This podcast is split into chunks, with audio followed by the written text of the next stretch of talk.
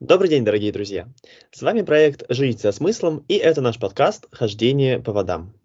Это проект для христиан, которые любят задавать вопросы и не любят получать на них шаблонные ответы. Здесь мы рассуждаем о самых разных сторонах христианской жизни, не претендуя при этом на истину в последней инстанции. На наш взгляд, на многие вопросы нет однозначного ответа, поэтому наша цель здесь собрать мозаику мнений, опираясь на христианскую традицию и современное научное знание – и сегодня у микрофона Алексей Шириков и Наталья Кокорина. А, в первом выпуске мы решили поговорить о том, что вообще такое христианская осознанность. А, дело в том, что изначально мы строили наш проект именно вокруг э, этого слова. Наш э, первый марафон назывался «Пост со смыслом», и мы говорили про осознанное прохождение поста. И э, нам часто задавали вопрос о том, а что же вы понимаете под термином осознанность? Собственно, э, ровно о нашем понимании осознанности и о том, чем отличается христианская осознанность от осознанности э, светской, о том, какие ценности входят в понятие осознанности, мы и будем говорить сегодня. И э, в начале э, нашего подкаста я бы предложил разобраться вообще с, с пониманием термина осознанность. Наташ, как ты думаешь, что такое осознанность? Как ты определяешь этот термин? Ну, я для себя определяю осознанность как э, такое четкое понимание, зачем я совершаю те или иные действия, делаю те или иные выборы в своей жизни. А, то есть для меня прежде всего осознанность это ответ на вопрос зачем. Хотя э, также я ну, понимаю, что у этого слова сейчас очень много граней, да и не только сейчас, в целом много граней, много разных значений, очень многое зависит от контекста, где это используется, то есть э, слово действительно довольно-таки заезжено на данный момент, но тем не менее для меня оно не утрачивает э, своей ценности, вот своей ценности, которую я уже озвучила, да, как э, осознанность в плане выбора, в плане принятия решений. И для меня это во многом определяет подход к жизни, поэтому, да, вот осознанность для меня про это. Мгм. Я бы, наверное, добавил еще, э, как любитель этимологии, что а, слово осознанность восходит вообще к корню знания, а знание, э, оно родственно, ну, э, не этимологически родственно, это синонимично слову ведание, да, и тут мы можем а, провести а, параллель осознанности с совестью. Сознание, совесть, совесть, осознание и, ну, как бы, совестливый подход. А, в какой-то мере осознанность, мне кажется, довольно хорошо раскрывается, когда мы используем вот такое, такое прочтение термина, потому что, по сути, мы можем говорить о таком э, совестливом, э, то есть ответственном э, подходе к разным частям жизни и к нашему внутреннему миру в том числе. Да, кстати, и мне кажется, что это, ну, созвучно и моему пониманию тоже, и как бы в какой-то мере это его обогащает, э, придавая как раз тот самый христианский контекст, э, про который мы уже немножко заикнулись в самом начале, потому что э, вот это не просто ответ на, на вопрос «зачем?», да, но ответ в контексте совести, а совесть для христианина во многом определяется христианскими ценностями, евангельскими основами, да, и здесь получается такая очень объемная, мне кажется, и очень э, целостная картинка. Угу. И еще, когда говорят об осознанности, часто звучит фраза о том, что осознанность это про нахождение в настоящем моменте, э, жизнь в моменте, жизнь здесь и сейчас. А, конечно, э, термины тоже заезженные, но мы об этом еще поговорим чуть позже. Давай пока разберемся вообще, что такое жить здесь и сейчас и зачем это нужно. Слушай, знаешь, ну вот для меня э, жить здесь и сейчас это, наверное, про то, чтобы не жить на автопилоте, опять же, да. Я для меня такой важный критерий, э, как я, когда я прямо чувствую, что я вывалилась из э, вот этого осознанного проживания действительности, это когда я ловлю себя на том, что, например, я не заметила, как сменилось, сменяются сезоны. Ну, не то чтобы я не заметила, там, что лето наступило, да, конечно, не до такой степени. Хотя, когда были периоды у меня в жизни, когда действительно и такие значительные перемены происходили как-то мимо меня – вот. Но, например, э, выходишь э, из дома и понимаешь, что, э, не знаю, ты пропустил сезон цветения сирени, то есть, то есть она цвела, и вроде бы где-то мелькали запахи, да, но ты как-то это не ощутил, не осознал. И вот для меня лови мгновение, ты прекрасно, да, вот это прожить в моменте, это замечать происходящее вокруг, замечать там и на уровне каких-то сенсорных ощущений, и на уровне, наверное, также тех мыслей, которые это рождает во мне, тех чувств, которые это рождает во мне. Эм, это то, что помогает, наверное, вынырнуть из э, вечной такой планерки в голове, когда ты либо рефлексируешь, потому что уже был в прошлом, либо ты планируешь или как-то продумываешь, э, как тебе лучше построить свое будущее, будь то ближнее или дальнее. Вот жизнь в моменте для меня во многом про это.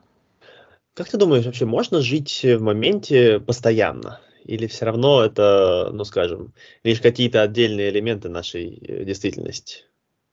Слушай, наверное, в, смотря в какой степени. Вот э, мне кажется, что э, совсем исключить рефлексию о прошлом и планирование будущего, ну, невозможно и неправильно. Не, ладно, допустим, может быть и возможно для кого-то, но для меня это точно ну, не рабочий подход, ну, тем более я человек, который вообще любит говорить про планирование и стратегию. А, конечно, мне, а, мне кажется, важно намечать себе какие-то векторы движения, соответственно, думать о будущем, да, и анализировать прошлое.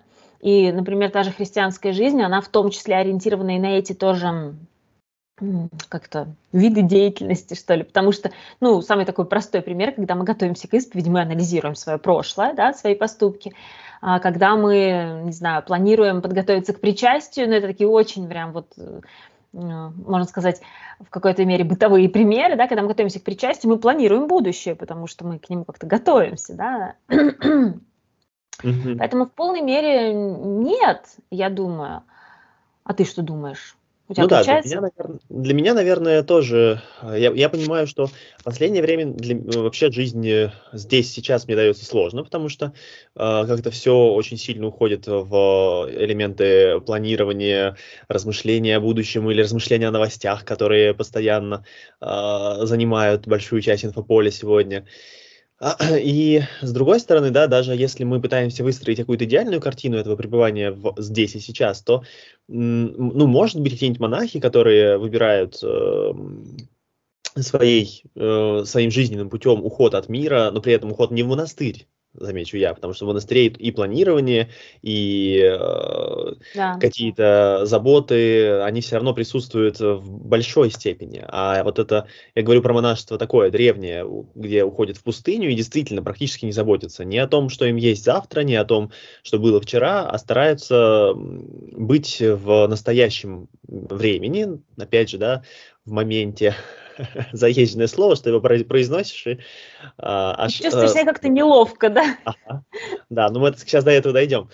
Вот, э, для монахов, может быть, это еще и возможно, но для людей, э, живущих э, в миру, скорее нет. И поэтому я думаю, что, наверное, осознанность это во многом про то, чтобы уметь контролировать. А вот сейчас я хочу, и я понимаю, что мне нужно, я понимаю, что это важно делать регулярно, побыть здесь, сейчас, сейчас я иду по улице, да, и я хочу только идти по улице, а сегодня, наверное, я иду по улице, и я хочу в это время послушать аудиокнигу и быть в аудиокниге. И, и э, опять же, да, это не значит, что нужно всегда, там, идя по улице, идти по улице. Нет, мне кажется, нужно просто уметь себе отдавать отчет. Это мой выбор или это просто привычка, которая меня контролирует. Да, и мне еще кажется, знаешь, что важно находить какой-то свой оптимальный баланс. Здесь я не могу сказать, что можно дать какой-то универсальный рецепт, что типа вот вы там 30% времени должны быть в моменте, а вот 70% вы можете значит, поделить 35 на прошлое, 35 на будущее. Вот. Я думаю, что такой рецепт здесь вряд ли был бы уместен, но найти для себя некий баланс, чтобы вот это осознание себя в моменте, да, вот сверка с реальностью, мне еще очень нравится вот это, это понятие сверка с реальностью, а, чтобы это присутствовало в жизни регулярно. Опять же, что кроется за этим понятием регулярно? Ну, наверное, для меня это значит каждый день хотя бы немного. Это, да, возвращать себя да, в, этот, в этот самый момент э, на уровне ощущений сенсорных или на уровне каких-то Э, размышлений и чувств от э, того, что вокруг меня происходит, или что внутри меня происходит, какие-то, может быть, эмоции, еще что-то э, не знаю, физические ощущения, там, как я себя чувствую, горячо, в смысле жарко, холодно и так далее. Чтобы вот это, это было в нашей жизни, и также было, была какая-то и рефлексия, и был также и взгляд в будущее такой не, ну, скажем, не только на уровне паники, на фоне, опять же, тревожных каких-то, тревожной повестки или просто неуверенности в завтрашнем дне, что тоже очень часто добавляет, ну, выбивает на самом деле из такого, из равновесия. Ну и вообще, вот смотри, мы уже не раз спотыкались с тобой, а, когда говорили об осознанности на э, забитости и избитости этих терминов. А, сегодня из любого утюга, из любого аккаунта в разных соцсетях э, звучит этот призыв, что нужно жить настоящим, наслаждаться моментом, а, быть здесь сейчас. И порой за этим стоит такая, ну, инфомошенничество, иногда стоит полная безответственность. И вот э, получается, что то, о чем мы говорим, во многом дискредитировано. Имеет ли смысл, как думаешь, оставаться вообще э, в рамках этой повестки, в рамках этих терминов, или она настолько себя дискредитировала, что уже не отмыть?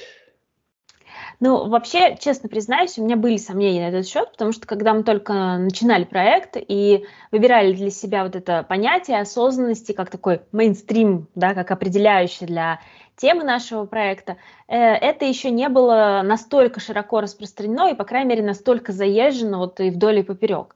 Э, как, э, на протяжении лет существования проекта э, проблема эта стала нарастать, и в какой-то момент я прям сильно запереживала, думаю, может быть, надо что-то менять, надо как-то менять формулировки.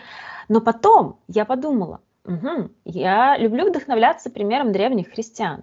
А древние христиане, они как бы не так, чтобы все отвергали, от всего отказывались. Они очень часто брали какие-то явления, понятия, там, образы, которые существовали в мире вокруг них и использовались далеко не всегда а, в очень благочестивом даже ключе. Но они их переосмысляли с христианской точки зрения давали старой форме новое наполнение. Э, и, и это работало. И мне кажется, в какой-то мере, громко, наверное, прозвучит, я вижу нашу миссию в том числе в том, чтобы вот эти понятия, чтобы они жили, чтобы сохранялась здоровая альтернатива. Я не говорю, что мы единственные, кто сохраняет здоровую альтернативу. Конечно, нет, есть еще масса прекрасных проектов и, и нехристианских тоже, которые, ну, как-то э, красиво говорят об осознанности. Но вот чтобы такая альтернатива существовала и в том числе и в христианском контексте, для меня в этом есть ценность. Уж не знаю, хватит ли у нас на это сил и возможностей, но очень бы хотелось э, попытаться. Mm-hmm. Да, ну и я бы здесь э, добавил тоже пример э, любим, любимого мной апостола Павла, который э, очень широко известен, который я постоянно привожу везде, когда он приходит в Ариапак, в языческое, ну, в общем-то, место, где язычество господствует и доминирует, место, которое называется как холм Ареса, бога войны, и видит э, множество языческих э, статуй, языческих э, жертвенников языческим богам, а, по идее, да, можно тоже сказать, что нужно все это отбросить, потому что уж это значительно больше опорочено, чем нынешнее понятие осознанности. А, и однако же апостол Павел начинает свою проповедь с того, что по всему вижу, что вы люди набожные, а, то есть он подчеркивает то хорошее, что он видит в этой культуре, то есть и нам то, то же самое можно делать, да, что э, да. по всему видно, что люди заботятся о том, чтобы э, жить в настоящем. И дальше он вообще жертвенник неведомому Богу, говорит о том, что а вот этот неведомый Бог и есть тот Христос. Хотя очевидно, что ничего хорошего Афинин не, не закладывали в этот жертвенник э, с точки зрения христианской. Поэтому да, это такая практика, я думаю, что очень важная для христиан и очень, к сожалению, часто я бы сказал, утраченная, потому что у нас как-то любят зачастую бороться с тем, что непонятно, с тем, что кажется чуждым, а не пытаться вычленить что-то хорошее и применить в себе. Это вот буквально а, я сейчас провожу занятия в программе Московского долголетия, и там э, в комментариях мне написали, что вот у нас сейчас э, молодежь подвержена западному влиянию, и это так разрушительно на нее действует. А, а я думаю о том, что ну, постоянно пенять на то, что чужое влияние плохо, это бессмысленно. а, Это еще и про перекладывание что... ответственности, извини, что я тебя перебиваю. Да. Как типа вот, Те... ну как бы мы-то хорошие, а вот там бесы или западное влияние, или восточное влияние, или какое-нибудь там пингвинское влияние, оно нас портит, а мы-то вообще хорошие. Как бы.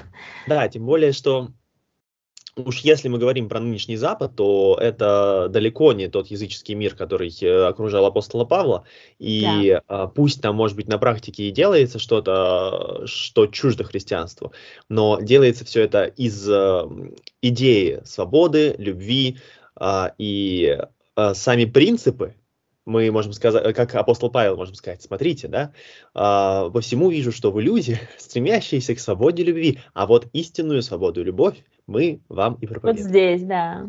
Я, кстати, сейчас тоже вспомнила про вот этот пример с жертвенником неведомого Богу. Я вспомнила тоже примеры из разряда образов. Вообще, в целом, мне кажется, вот эта проблема, когда вот этот страх перед какими-то понятиями, да, не знаю, будь то осознанность, не знаю, или еще проблема да, с понятием медитации или э, с термином «жить в моменте».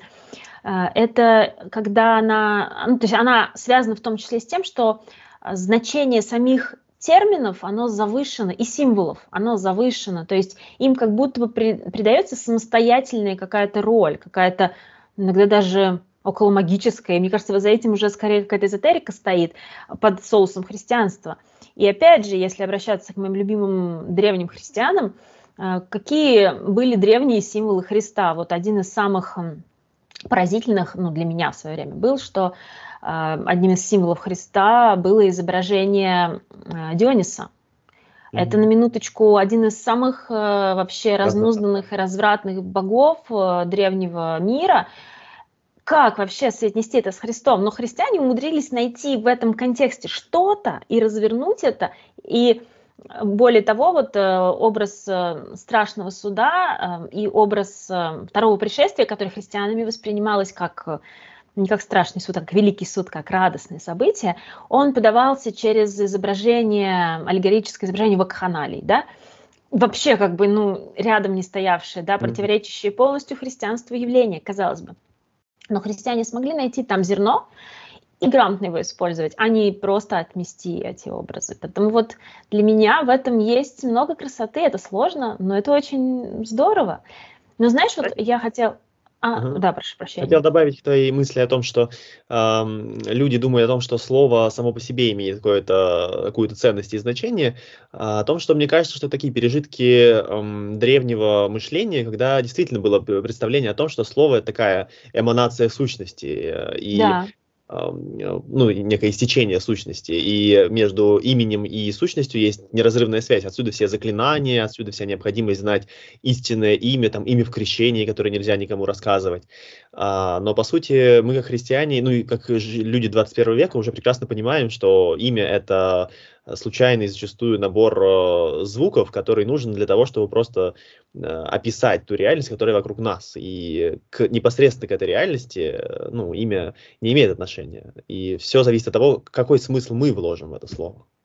Ну да, и действительно, часто говорят, что язык, он определяет мышление, и в этом, ну, есть тоже правда, но он определяет все равно в рамках того культурного контекста, где, где человек этот язык усвоил. Потому что одни не зря же ну, одинаково звучащие слова в разных языках могут означать совершенно разные вещи и образы, вот как мы с тобой уже привели два примера, они просто в разных контекстах могут прямо противоположные означать, и это тоже имеет место быть.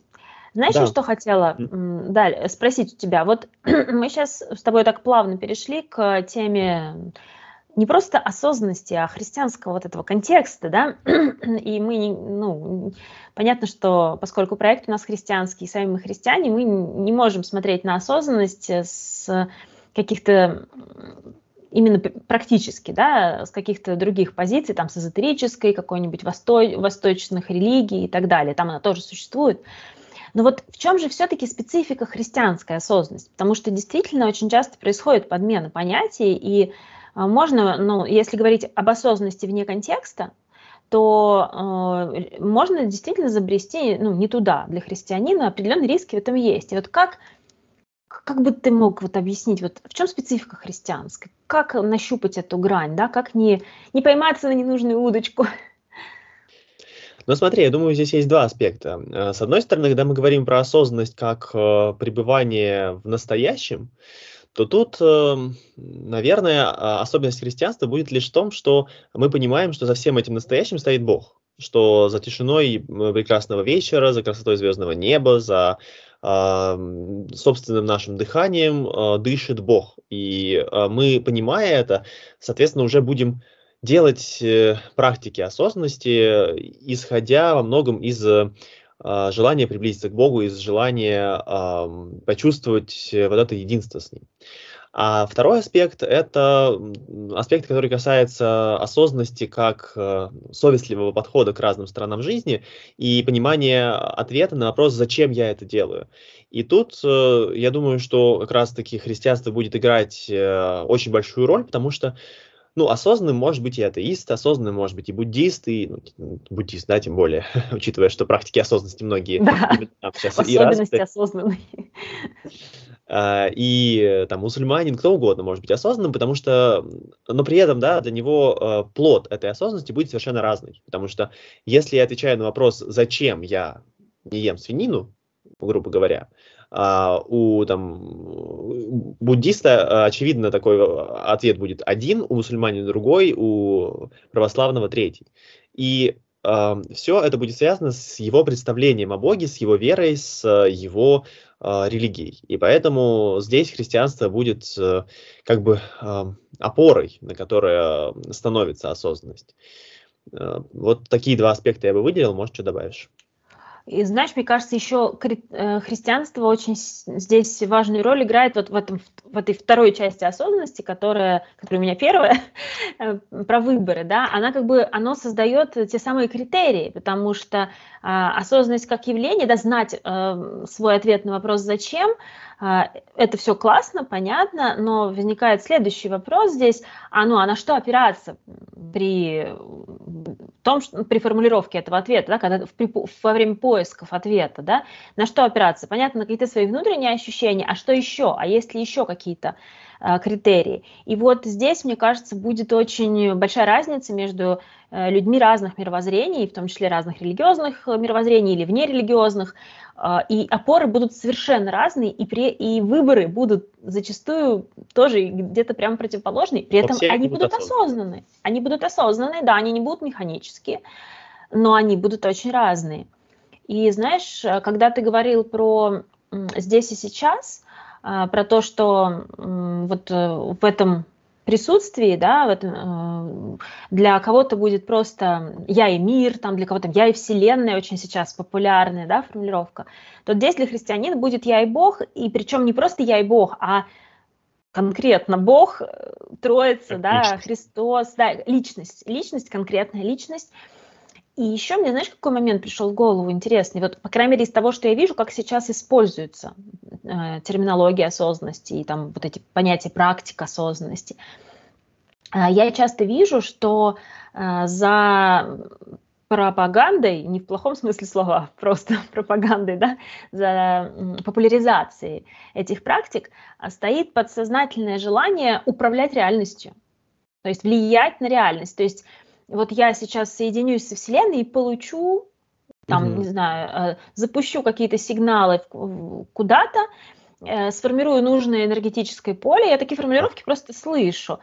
И э, вот тогда, тогда все заработает, откроется там, не знаю, денежный поток, не знаю. Магия, в общем, магия древняя. Да, любовный поток, но это подается, нет, это не магия, ну, как бы то, что я слышу, да, я, я, да, в этом много магизма, на мой взгляд, но вот и здесь, мне кажется, для христиан тоже это такой э, красный флаг, вот когда речь идет о таком, о таком желании не просто быть с Богом, да, а быть в этом мире прекрасном, который создал Бог, там как-то проявлять любовь к ближнему и к Богу, а управлять реальностью, сделать что-то ради, чтобы вот за это, ну, не знаю, открыть тот самый, не знаю, денежный поток, отношений поток, еще какой-нибудь поток – но не кажется ли тебе, что вот как, как бы все это так кринжово не звучало, а, есть в этом что-то тревожное и для христиан, вот при всем противоречии.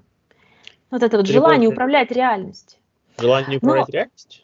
Да, вот мы говорим, когда мы говорим о людях, которые увлекаются какими-то эзотерическими течениями, какими-то восточными культами, но даже больше, наверное, эзотерическими, магическими вот этими очень сейчас распространенными течениями, а, мы, и, мы видим вот это желание, не знаю, там, наклеить картинки на карту желаний, причем классный психологический инструмент, да, карта желаний, но мы видим, что часто это, на это смотрят как на какой-то реально околомагический инструмент, типа я наклею, да, и все будет. И здесь мы эту магию четко видим. То есть мы так, так очень осознанно понимаем, что эта осознанность, вот эта осознанность не про нас, да. Но в то же время, когда я вот это сейчас все проговариваю, я так с некоторым дискомфортом ощущаю, что вообще подобные стремления, они есть внутри христианства тоже. А, другое дело, что они для меня не про настоящее христианство, но они есть. Эм. Ну да, потому что магическое мышление, оно характерно для разных людей, и Uh, учитывая, что у нас сколько там, 70% веру... 70% православных, и из них uh, только 50% верят в Бога, ну, не 50, там, может, ну, больше. Ну, там, да, Но, очень статистика забавная такая вот. Да, а в реальности там Евангелие читают, условно, 10%. Э, тут, э, в общем-то, ничего удивительного нет, но проблема, конечно, в том, что и среди тех, кто читает Евангелие, можно найти людей, которые воспринимают э, Бога как некий механизм по исполнению желаний. Да, а. вот я об этом. И мне кажется, в этом контексте, кстати, вот это вот явление христианской осознанности, не знаю, осознанность по-христиански, осознанный подход к христианству, они тоже важны. Сегодня, наверное, и всегда, но сегодня, я просто живу сегодня и чувствую это про, про наше время, да, а, они важны не только, чтобы а, как-то а, не потеряться вот в этих, во многообразии течений внешних каких-то, но и в для того они, ну вот это вот важно, чтобы внутри, внутри церковного мира, церковной жизни, христианской жизни тоже как-то вот, этот, вот эту грань опасную не переходить, не впадать, не превращать Бога реально в просто ну, какого-то волшебника, от которого мы просто ждем какие-то плюшек и все. Да, но при этом в хорошем смысле осознанность, конечно, мне кажется, в Евангелии очень укоренена, потому что и призывы э, не заботиться о дне грядущем достаточно каждому дню, его заботы абсолютно про осознанность, и призывы там посмотреть на лилии полевые, на ласточек, которые тоже не заботятся о том, да. во что одеться и что есть, э, тоже про ту же осознанность. А, а если мы говорим про осознанность как понимание смыслов, то тут э, Евангелие тоже нам поможет, поскольку и апостол Петр, кажется, да, призывает христиан быть готовым дать отчет о своем уповании, то есть э, понимать, на что мы опираемся, на что мы надеемся, и иметь возможность это сформулировать. Так что это глубоко евангельские, глубоко евангельское понятие и тема. Но вот что еще я хотел бы э, в, на, в рамках нашей беседы сформулировать. А, мы обещали для наших слушателей а, сформулировать ценности, которые мы видим а, внутри христианской осознанности. На что, на что, собственно, мы опираемся? Вот мы сейчас поговорили да, о том, что христианин в своих выборах опирается на, на какие-то ценности. Предлагаю начать тебе с формулировки тех ценностей, которые мы выделяем и которые, естественно, лежат в основе и нашего собственного проекта. Хорошо, смотри, я, наверное, начну с ценностей, которые для меня определяющие. И вообще, кстати, прежде чем начать, скажу, что ценности это во многом для меня уже про то, как, да, про ну, то, что вот, когда мы говорим об осознанности, это, ну, да, это важно, важно делать осознанные выборы, быть в настоя... не забывать быть настоящим регулярно, но резонно услышать на это вопросы, и мне часто самой в таких беседах хочется спросить, ну, все красиво вы говорите, ребята, а делать что? Вот что мне делать конкретно? Вот скажите, пожалуйста. И мы, конечно, не скажем, с одной стороны, потому что же только вам решать, что вам делать. Вот. Но мы можем поделиться тем, что, что отзывается нам в плане вот этой механики, да, в плане тех действий, которые эм, помогают, и, на, и это во многом вот про ценности, да, что делать? Опираться в этих выборах на определенные ценности. Ну, вот ты уже сказал про Евангелие, про Священное Писание в целом, да, Нового Завета особенно. И если продолжать про ценности, то вот моя ключевая ценность, пожалуй, это свобода. А, я не сразу это поняла. Когда поняла, очень удивилась. Мне вообще казалось, что я про другое. Но вот сейчас, анализируя даже какие-то свои прошлые выборы, и уж тем более текущие, я понимаю, что свобода очень большую роль для меня играет. Другой вопрос, что, что за, это, за этим понятием стоит. Все ценности, которые мы сейчас, мне кажется, назовем, это очень широкие понятия, и в них есть э, самые разные стороны э, медалей. И вот я знаю, что эта ценность тебе тоже созвучна. А, как вот ты для себя определяешь, э, где свобода, скажем, хорошая, условно, а где свобода плохая? Потому что часто, когда говоришь про свободу, сразу это вспоминается, хм, значит, можно творить все, что угодно. Вот для тебя свобода – это творить все, что угодно или что? Хороший вопрос. Я бы сказал, наверное, что э, самый глубокий, конечно, с, э, я помню, что в девятом классе вообще я писал сочинение, которое называлось «Свобода – это рабство» э, по Орелу. А, но, собственно, в определенной мере, то есть я э, показывал там, что смысл э, вот этого тезиса Оруэлла, он э, не только в переворачивании термина свободы, но и в определенный, э, ну, определенный смысл в этом действительно есть, потому что мы не можем быть абсолютно свободными, мы всегда выбираем что-то, чему мы подчиняемся. Отчасти я с этим соглашусь, поэтому я, собственно, с этого и начал. А, и а, для христианина свобода, как я там приходил к выводу, это а, подчиненность Богу, да, согласие Его воли с волей Божией. И я бы здесь э, даже не сказал, мне не нравится в этом контексте термин послушание, потому что мне кажется, что э, это не столько послушание, сколько свободный выбор быть рядом с Богом. Ну и mm-hmm. вот в самом высоком смысле, наверное, свобода это э, свобода внутренняя, свобода от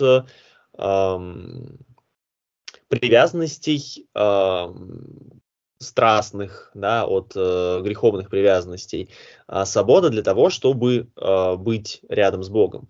Но при этом, конечно, да, мы никогда не сможем до конца достичь этой свободы, потому что мы все равно будем всегда привязаны, ну, как минимум, к еде, пока мы живы, э, потому что полностью голодать мы не сможем. К тем или иным вещам мы все равно останемся привязаны. Но все равно, э, когда, наверное, апостол Павел пишет, что умеешь жить э, в скудости, умеешь жить и в изобилии, вот примерно про такую свободу в самом высоком смысле э, я и говорю. Для меня это, наверное, основная ценность. При этом, э, ну, конечно, если говорить уже на таком более бытовом уровне, э, я бы, я бы все-таки не противопоставлял свободу внешних своих действий mm-hmm. вот этой внутренней свободе. Потому что очень часто тоже такая манипуляция возникает, что, ну, на самом деле, вот христианская свобода это не про то, чтобы делать, что хочешь, а про то, чтобы послушаться Богу. Но мне кажется, что здесь э, эти вещи зачастую идут рядом. Люби Бога и делай, что хочешь, да, говорит блаженный Августин. Вот, вот, наверное, эта формулировка здесь очень хорошо подходит.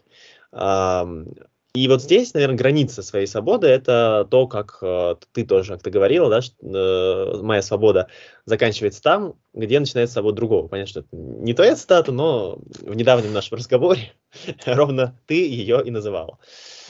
Да-да, и я еще, знаешь, о чем подумала? А, что э, вот ты сказал про разницу для тебя свободы и послушания, да, действительно, э, любая свобода, мне кажется, она все равно имеет какие-то рамки, и уже тогда возникает такой философский вопрос, ну, значит, это не свобода. Вот, наверное, для меня, да, и как, мне кажется, мы мыслим это в нашем проекте, э, свобода – это не про то, чтобы вообще не иметь рамок, да, это, во-первых, вот это вот критерий, что свобода одного заканчивается там, где начинается свобода другого, ну, чаще всего, по крайней мере, да, бывают, конечно, исключения, там, типа, когда речь идет об уголовном кодексе и так далее, а, но в большинстве случаев мы все-таки не берем сейчас какие-то крайние истории, вот, и второй момент, что да, мы имеем определенные рамки, и если мы христиане, у нас э, Евангелие в том числе задает нам какие-то какие рамки, но их можно воспринимать как клетку, да, а можно их воспринимать как, э, ну вот уютную комнату, в которой я сейчас сижу, как пространство безопасности, мы еще об этом поговорим, да. Но где здесь для меня свобода? В том, что я имею право и возможность, имею смелость э, выбрать ну, то есть я, эти рамки, да, я сама выбираю, следовать им или нет. И даже если мы говорим о послушании, например, в таком монашеском, отшельническом, даже каком-то скидском понимании, то здесь для меня а, может присутствовать свобода, может и не присутствовать, смотря как там все сложилось. Но свобода здесь для меня будет в том, что послушник сам выбирает э, отказаться от этой свободы и подчинить себя э, духовнику, если это именно такой выбор, да, а не насильное подчинение, что тоже имеет, ну, бывает. Вот, поэтому для меня вот еще вот, вот такие вот грани этой свободы, они имеют место. И во многом я хотела вот что добавить, что почему, мне кажется, есть некий такой страх вот этого понятия свободы, что значит все, значит, ну, как, нет-нет-нет, нужно обязательно ограничения какие-то иметь, э, потому что свобода подразумевает очень большую ответственность, она накладывает большую ответственность, как это ни странно. Э, та же свобода делать выбор, э, ну, когда за тебя сделал выбор кто-то другой, если вдруг этот выбор неправильный, то другой и виноват. По крайней мере, психологически очень это добавляет э, комфорта определенного. Когда ты даешь себе свободу сделать выбор сам, ты полностью отвечаешь за него перед собой, перед Богом и зачастую перед людьми. Ну и вот в этом, да, я как раз добавил бы, что Э, еще одно понимание свободы, которое я считаю все-таки для себя важным, это иметь возможность делать то, что я считаю важным, думать так, как я э, считаю правильным. Э, и здесь, вне всяких сомнений, необходима некая, некоторая скромность в понимании того, что э, мое мышление ограничено. И э, если я так считаю правильным, это не значит, что все должны считать правильным, и что все христианство должно быть именно таким. Но при этом возможность мыслить вот так, как я мыслю, это тоже про свободу, потому что, но при этом еще я хотел заострить внимание на том, что по сути свобода, ну, в свободу мы можем только верить. Вот мы говорили, да, и о том, что свобода это рабство, и сегодня много говорится о том, что а вообще свободны ли мы с биологической точки зрения, насколько мы там предопределены нашими, нашим воспитанием, нашим характером, нашими э, биологическими процессами. Но э, христианство это во многом вера в то, что человек свободен. Это один из основных э, принципов, на которых держится вообще вся христианская система. Ну и я бы перешел дальше к следующей ценности, которую я хотел э, подчеркнуть. Э, мне кажется, что свобода очень близко стоит к открытости к новому, потому что если я свободен, да, я а, буду искать, я буду смотреть на разные стороны жизни и вычленять из них то, что мне важно. И это мы уже затрагивали, да, когда говорили про осознанность и про то, что это слово опорочено. Тот принцип, который здесь выделяем, мы как христиане должны быть открыты к тому, что есть вокруг нас. И если бы христианство таким не было, а, а оно, собственно, стояло перед этим э, выбором, перед этой проблемой. Ведь э, спор ранних христиан о том, а, стоит ли обращаться к язычникам или не стоит, это спор о многом про открытость к новому. И в этом споре побеждает э, традиция, которая открыта. И, к сожалению, ну, а может быть, к счастью, да, у всех процессов есть и плюсы, и минусы. Потом э, нередко побеждает э, практика закрытости э, в ракушке, но все равно мы видим, что процесс открытости неизбежно господствует в истории.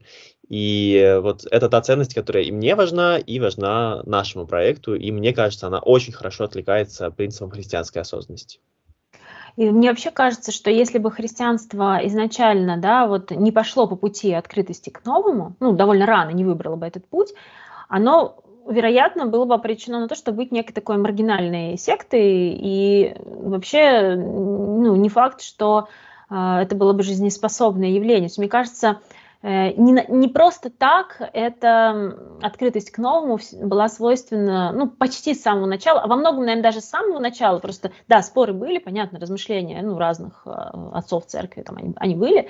Но в целом, если посмотреть на действие, да, как, как жило христианство, оно, оно постоянно перестраивалось в зависимости от каких-то событий, происходящих в окружающем мире. Ну вот даже если посмотреть на раннюю историю церкви, она не консервировала практики, она их меняла, перерабатывала, переосмысляла, и так на протяжении всей истории. Поэтому мне кажется, что вообще вот эта тенденция такой намеренной консервации, она больше про какие-то какие-то такие игровые моменты в историческую реконструкцию, возможно, во многом. А, а еще, мне кажется, в ней вот есть опасность э, такая, что когда мы искусственно пытаемся что-то законсервировать, э, в исчезает элемент жизни.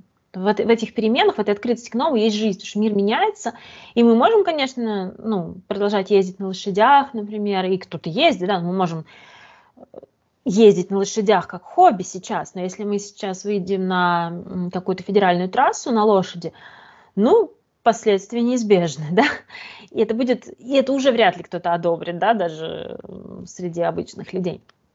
Э, но почему-то, почему-то в христианстве а, сегодня э, тенденция консервации все-таки э, имеет место, консервации традиции, она имеет место.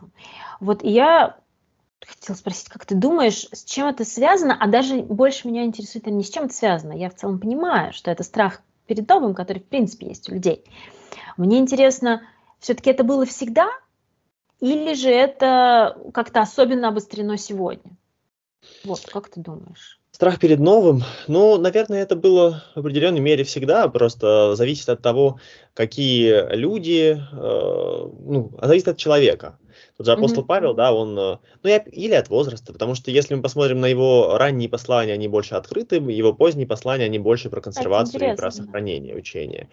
Поэтому, наверное, здесь связано отчасти с возрастом, отчасти с возрастом, может быть, самой системы.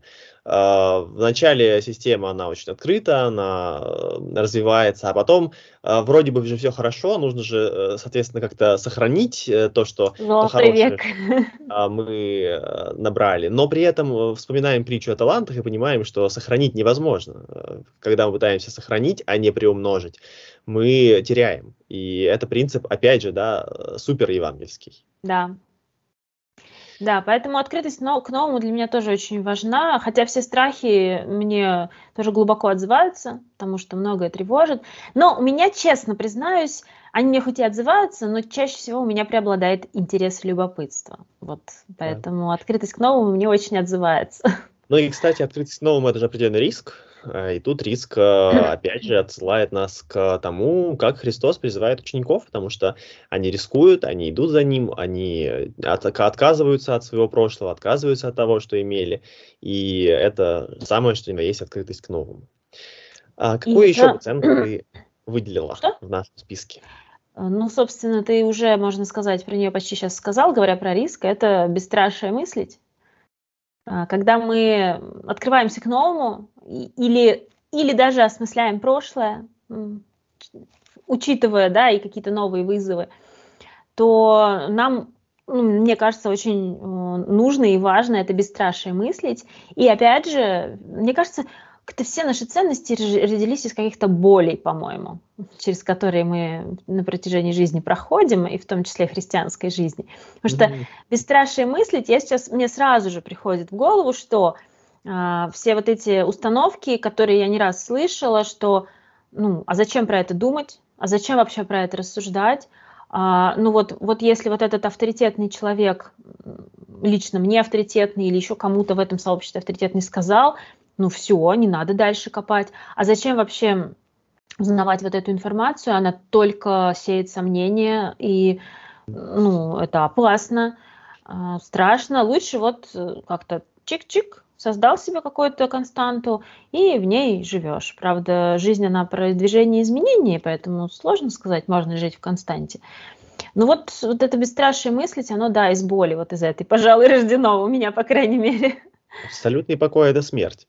А, и э, да, у меня э, про боли соглашусь, потому что семинария с ее консервативным подходом и желанием а, законсервировать мысль – это э, весьма болезненная структура, но действительно, да, бесстрашие мыслить, и при этом, опять же, да, бесстрашие мыслить, оно во многом укоренено и в Евангелии, и а, вот в том риске, да, который я упомянул, и тут как раз возникает образ, который мы используем для названия нашего подкаста, образ хождения по водам, когда апостол Петр э, решается пойти навстречу Христу, и это же во многом про бесстрашие, ну, там, конечно, не мысль, а действие, но учитывая, что многие образы евангельские прочитываются аллегорически, то, э, конечно, это может быть расширено на и христианскую традицию в дальнейшем. Ну и, собственно, это мы видим и у многих там святых отцов, и у апостола Павла, и у великих каппадокийцев, которые,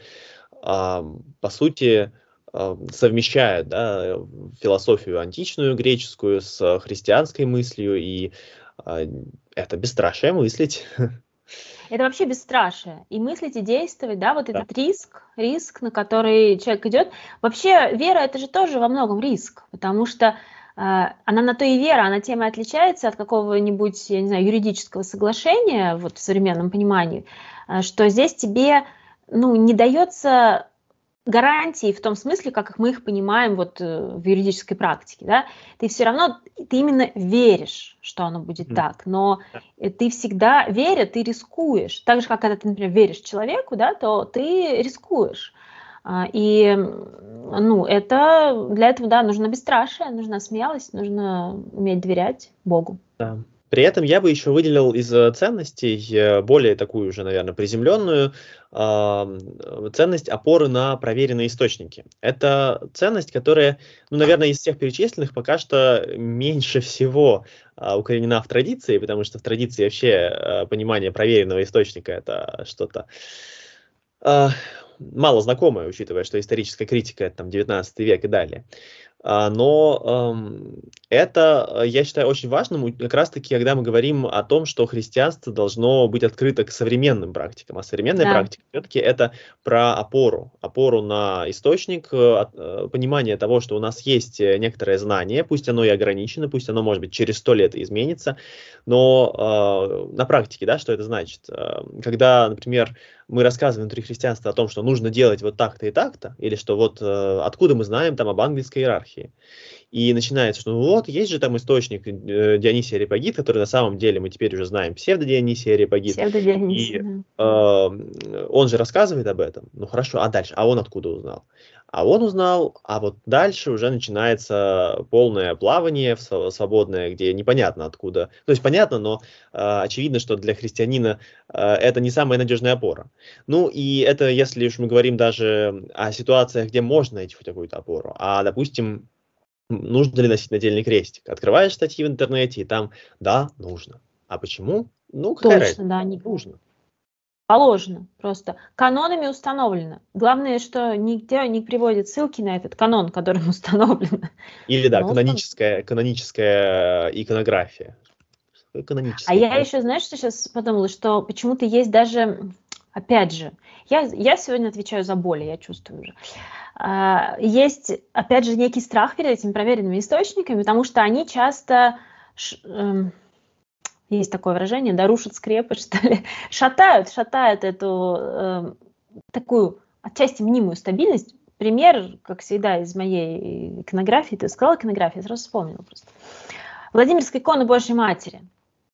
По преданию написано евангелистом Лукой, но совершенно точно ну, установлено, и это видно уже современному, даже не исследователю, а просто человеку, интересующимся иконой, невооруженным глазом видно, что икона написана не ранее 12 столетия. Да? И я очень часто, когда говорю о таких вещах, ну ладно, к Владимирской еще более-менее кто, ну, привыкли люди, но и то не совсем. Я, сразу, я вижу в глазах ужас и либо такие, и такие вопросы, что же получается, церковь врет? Ну, то есть, или тогда и, и выбор причем делается не в том, чтобы найти какой-то компромисс здесь, да, а в том, чтобы закрыться от этих источников. Предание mm-hmm. же древнее, чем исследование. Да. И при этом сюда добавляется и то, что церковь не может ошибаться. Да. А, и не может ошибаться, получается, в каждом своем чихе. А, да. Но безошибочность церкви это про догматы, а не про а, предание о том, что икона Владимирская написана Лукой на доске, на которой совершал Христос Тайную Вечерю. Вот да, да, по другой версии, на которой кушал дома с семьей. Ну, то есть вот. тут уже это, показания ну, расходят. В определенной мере, мне кажется, вот эта э, без, э, опора на проверенные источники, это же в определенной мере про э, честность Потому что э, и вот это уже будет э, укорененной в христианстве. Про честность перед самим собой, про честность перед э, тем миром, который нам э, открывает Бог. И если нам сегодня в этом веке открыто уже понимание того, когда что было, благодаря нашим знаниям, на открытым источникам, э, которое не было действительно открыто там в XII веке, то закрываться от этого, это будет не про честность. И разве это по-христиански? И не про доверие Богу, потому что ведь действительно это все, а, ну, скажем, тот мир, в который мы помещены, вот мы конкретно, да, та эпоха, она, это все тоже же, ну, не случайно, вот мы живем не, не в эпоху рыцарей с тобой, да, а сегодня, когда есть эти источники, и в этом тоже же есть Божий промысел, да, и мы сейчас не будем рассуждать долго на тему, где там человеческое решение, где Божий, но в целом, да, какие-то эпохальные вещи. А, мы же не отрицаем, если мы христиане, мы признаем мы здесь участие Бога, деятельное участие, а не то, что он просто устранился и там вот от мира и где-то, где-то далеко. Поэтому мне кажется, вот это, это действительно важно. Но, знаешь, что у меня, я хотела тебя спросить? Вопрос такие с провокацией сказать. Но вот эти проверенные источники, это своего рода ведь миф тоже, потому что, ну, сегодня одни проверенные, а завтра исследовали. Я просто сама, ну, работала там в науке, да, исследовала ту же тему крестов, и я понимаю, что там за 10 лет работы, например, я э, свои же исследования уже где-то переисследовала и, и что-то новое открыла, опровергнув предыдущее. И как здесь быть? Какой критерий этой самой проверенности? Как вообще? Ну, это мы уже уходим во многом в научную сферу, и э, понятно, что какие-то, например, источники проверенные, они останутся проверенными, и это, наверное, касается, да. там, условно, Дидахе. Э, мы можем там колебаться в э, датировке, но все равно это будет раннее христианство. Ну, или материальные какие-то источники. Послание да. апостола Павла. Можем колебаться в авторстве некоторых посланий, но все равно это будет первый век. И это значит, что уже точно, да, вот в этих рамках мы можем э, утверждать, сложно себе представить, что должно произойти, чтобы э, этот источник был пересмотрен, и датировка была там поменена, и авторство было поменено. Нет, ну это уже настолько прочная традиция, настолько уверенный научный консенсус, что мы опираемся на это спокойно. Но если говорится про какие-то менее, э, ну не знаю, там вот, э, когда мы говорим про установление патриаршества на Руси, я тоже тут копался, пытался найти, а откуда мы вообще знаем про эту историю, и там действительно все вилами по воде писано, потому что, ну, то есть какие-то источники там Росси, э, э, русские, русской традиции, они очевидны, но насколько мы можем доверять, ну и так далее, да, вот здесь, да, здесь да. всегда неизбежно признаем э, скромность и ограниченность нашего мышления, потому что, э, да, ну, действительно, мы люди, мы не можем всего знать, и это нормально, мы просто должны делать свои утверждения с пониманием того, э, опора здесь надежная или это вода.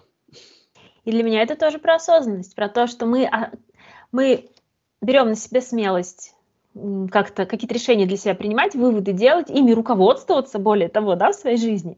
Но при этом мы осознаем а, то, что мы можем ошибаться, и, возможно, спустя какое-то время мы сами же свои взгляды пересмотрим. Mm-hmm. Вот, вот, наверное, ну и да. Последняя, вот последняя ценность, которую хотелось бы выделить в нашем эфире сегодняшнем, это ценность безопасности. Как она совмещается с риском?